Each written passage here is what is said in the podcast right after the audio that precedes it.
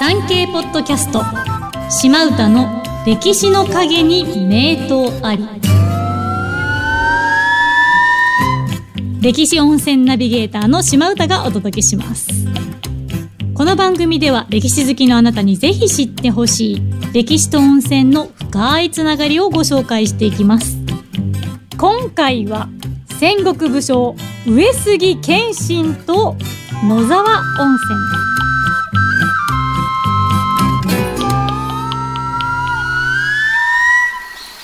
本日の聞き手はこちらの方です奈良由美です。よろしくお願いしよまろしす。くお願いしおま願いすします。奈良さんはい。上杉謙信続いてきましたね。はい。どんなイメージですか謙信はやっぱり美のイメージですね。はい。美しい武将ですよのね代表。はい。なんかねアニメとかねゲームとかだとやっぱりどうしても美形といえば上杉謙信ぐらいに、そうですね。なぜ大河でガクトさんがやってますもんねあ、そのイメージ、確かにそうですね。。そうですよね武田信玄がどっちかというとザ男みたいうなん感じで描かれて、やっぱそれに対する謙信っていうのもあるかもしれないですねそうですね。対照的な二人ではいもそこでライバルっていう関係性もちょっとあしれでますすよね。ねはい、まあ、その謙信ゆかりの今回温泉ということなんですけども、はい。信玄ゆかりの温泉ってすごく多いっていう話をね前回までしてたんですけども、はい謙信もゆかりの温泉地結構あるんですがおー実は伝承レベルがほとんどなんですよあ、そうなんですね。そうなんですでちゃんと資料として残ってるところってちょっと少ないんですけれども、はい。今日ご紹介する野沢温泉はそのちゃんと証拠といいますか資料があるっていうことなんですねうん残っちゃんと残ってるっていう残ってるんです時は第3回川中島の合戦はい、前なんですけれども、あのかなり雪が降りましてなぜ新潟北国なので謙信雪で動けなくなっちゃったんですけどその隙に信玄が信濃に侵攻してきたんですよね。うん。でこれはまずいってんで謙信も信濃の北の部分いわゆる長野と新潟の県境あたりですねに出ていくんですけれどもその際に武田に勝てますようにって戦勝祈願を行ったんですね。はい。それが現在の長野県飯山市の小菅神社まあ当時は小菅巌流寺という霊場だったんですけれども、はい。そこにお願いをしますその中の文章の一部に北に温泉あり山岳これを隔て軍名を平日に洗うっていう文章があるんですけれども温泉が登場するんですよ。あーはい、ここがあれですか野沢温泉。はい、小菅神社から約5キロの場所にあるのが野沢温泉ということで、これが野沢温泉なんではないかという方なんですね。でこれに対して武田信玄も当然そこに謙信が来てるのでなんとかしなきゃいけないということで近くの、えー市川さん市川市っていうのを調略しまして味方にします。で彼に影虎謙信が野沢の湯にいたりで陣を進めていると。なので君もその近くの湯本に行って陣を引いてくださいねみたいな感じでじゃあ援軍送りますよってお手紙を送ってるんですよ。はい。はい、でここで当然野沢温泉2つの勢力にこう挟まれてるわけですよね。はいどうなると思います普通は戦火に巻き込まれてるかな。そうなんですよ上から謙信、はい南から信玄挟まれてるんですがなぜか戦乱中にもかかわらず野沢の湯に多くの利用者が来てましたよっていうのが残ってるんですよええじゃあ巻き込まれてはいない。そうなんですあよーここがですねやっぱ温泉大好きというよりは温泉の効能をちゃんと理解していた信玄と謙信らしいなっていうことなんですけれども、そうですね。はい、どちらもやっぱり傷病者怪我をしたもの病気になったものの登場をはじめとしてあと硫黄が取れたりとかいろいろ戦略的に温泉にはすごく価値があるっていうのを理解していたから野沢温泉を巻き込んではいけないと考うん。あえたらしくてあどちらも温泉地ではそういう狼藉を働いたりするどころかもう関係なく和気あいあいぐらいのー。うん、はいもうお互いが。そう戦を持ち込まなかった。ああ、なるほど。そういうお互いがここでは戦火をしないっていう取り決めはあったんですか。いやこれは直接はないのでおそらくどちらも同じ考えで空気を読んだっていうあ自然にそうなってたんじゃないかなっていううーん。じゃあもう本当に温泉好きならではのっていう。ならではうの、んはい、価値を理解しているものならではの、はい。はい、対応だったのではないかなと思いますはい。ちょっとね下に降りるとこ飯山今の飯山長野県の飯山市、はい飯山地区には住民が謙信にこれ食べてくださいねって献上したことが発祥の謙信寿司っていうのが伝わってるんですよ。え、謙信寿司。お寿司。へえ、初めて聞きました。はい。なんかおにぎりみたいな感じなんですかお寿司。お寿司。あの、笹の葉の上に寿司飯を乗せて、その上にゼンマイとか、椎茸とか、人参とか、まま あ、生姜くるみ紅生姜卵とか、まあ、今はねいろんな具乗せるんですけども、まあ、笹の葉に抗菌とか防止の効果がある腐らないっていうのがあったのでこれ保存食としてもいいねっていうことで気に入って戦の時に謙信はこの笹の寿司を持ってったって言われてるんですけど住民にしてみたら謙信が来るぞ何かもてなしたいっていうことででも山だから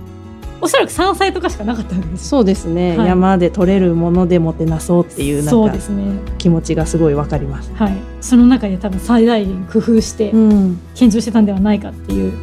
感じですね。なんかおしゃれですよね。おしゃいれですろいろ乗っていて、はい、なんかただ白いご飯だけどうぞっていうそう感じではない。握り飯ではなくまあ、やっぱお寿司あれですかね。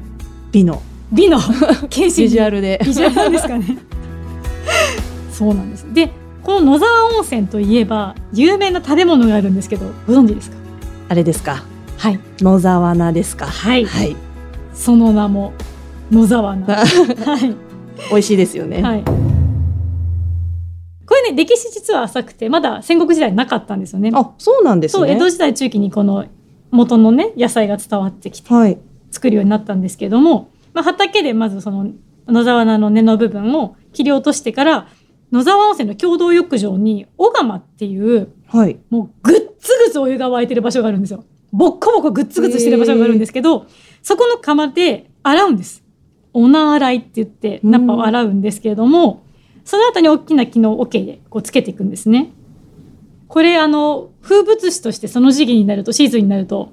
あの、ちゃんと何時に洗い回すみたいな感じであ。そうなんですね。見見せてらもられえまるすんです。は。い。で、これ不思議なんですけど、野沢菜って、この野沢温泉のお湯で洗わないとあの味が出ないらしいんですよね。え、他の場所じゃダメってことですか。違う味になっちゃうんです。えー、不思議。はい、しかもその木の桶でつけるじゃないですか、はい。でその桶の何か成分が分かんないんですけどちょっと発酵が抑えられるらしくっていい感じに使えるんですけど、はい。出しちゃうと一気に発酵が進むんで野沢温泉食べた野沢菜すごくみずみずしく美味しかったのにお土産で買って帰ってちょっと置いといたらもう発酵しちゃってすごく酸っぱくなっちゃったみたいなもう別物になっちゃう。別物になる、えー古漬けになっちゃったりするのでそうなんですね。これもしお土産買う時気をつけてくださいはい。なるべく早く食べてねってもう、もらったその日に食べ食べてね食べるぐらいの。はい。ちなみに野沢温泉って行ったことあります？野沢温泉はないですないですね。ここね、外湯巡りができるんですよ。あ、楽しそう。 13箇所もあるんですよ。十三。はい。しかも全部源泉かけ流しあ。えー、なんか。めちゃくちゃ暑そうなイメージなんですけ気がついちゃいど。ましたはい。そうあの42度から90度の源泉が自然油性注がれてて、まあ90度は小釜の周辺なんで、はい。大体は50度ぐらい熱くてもでも五十度。はいあの私真冬に行ったんですよはい。雪が積もる中で一軒一軒こう訪ねていって体が冷え切った時に40数度のお湯が待ってるわけですよあこれね全然初め入れないんですけど入れるようになったら癖になっちゃー慣れるもんなんですか。う慣れますえー、ただちょっと心臓の負担半端ないので気をつけてくださいめちゃくちゃいいお湯なんですよあの泉質ががんがん含むですね防消石膏硫黄泉まああと単純硫黄泉とかなんですけど結構硫黄の匂いがほのかにすうるん。お湯なんですけども糖尿病とかリウマチ神経痛などに効くって言われてるのでちょっと山深いですけどねはい。。もう行く価値は本当にあると思いますすっごいいいですめちゃくちゃいいですす、なんか外湯巡りっていうのがちょっと惹かれます。そうそんなに遠くないんでね13箇所、でコロナ禍前はもうとにかく外国人が人気で外国人。はい私行った時はしかも西洋の方がすごく多くてえー、なんかあれですか外国の方に有名な感じ有なんで名すかで、まあ、えバーッと東京からも行きやすくて、う日本古くの温泉地でだからインバウンド対応が本当神レベルでどこに行っても英語の表記があってすごい今時をちゃんと取り入れてるそうな感んでじですすよね。だから今ねまたちょっとそういうインバウンドが戻ってきたらきっとまた人気が出ることかと思うんですけども、ぜひぜひですねやっぱ温泉大好き日本人に行ってほしいそうですね外国人だけじゃなく、だけ日じゃ本な人く。も野沢温泉最高なので、はいはい、熱湯にはまってください。挑戦してみたいと思います。はい、ぜひ行ってみてください。はい、ということで本日もそろそろ湯上がりのお時間です。この番組を気に入っていただけましたらフォローや番組登録そして高評価などいただけたらとても嬉しいです。ということで本日もお聞きいただきありがとうござあいりまがしとうたご。ざいました。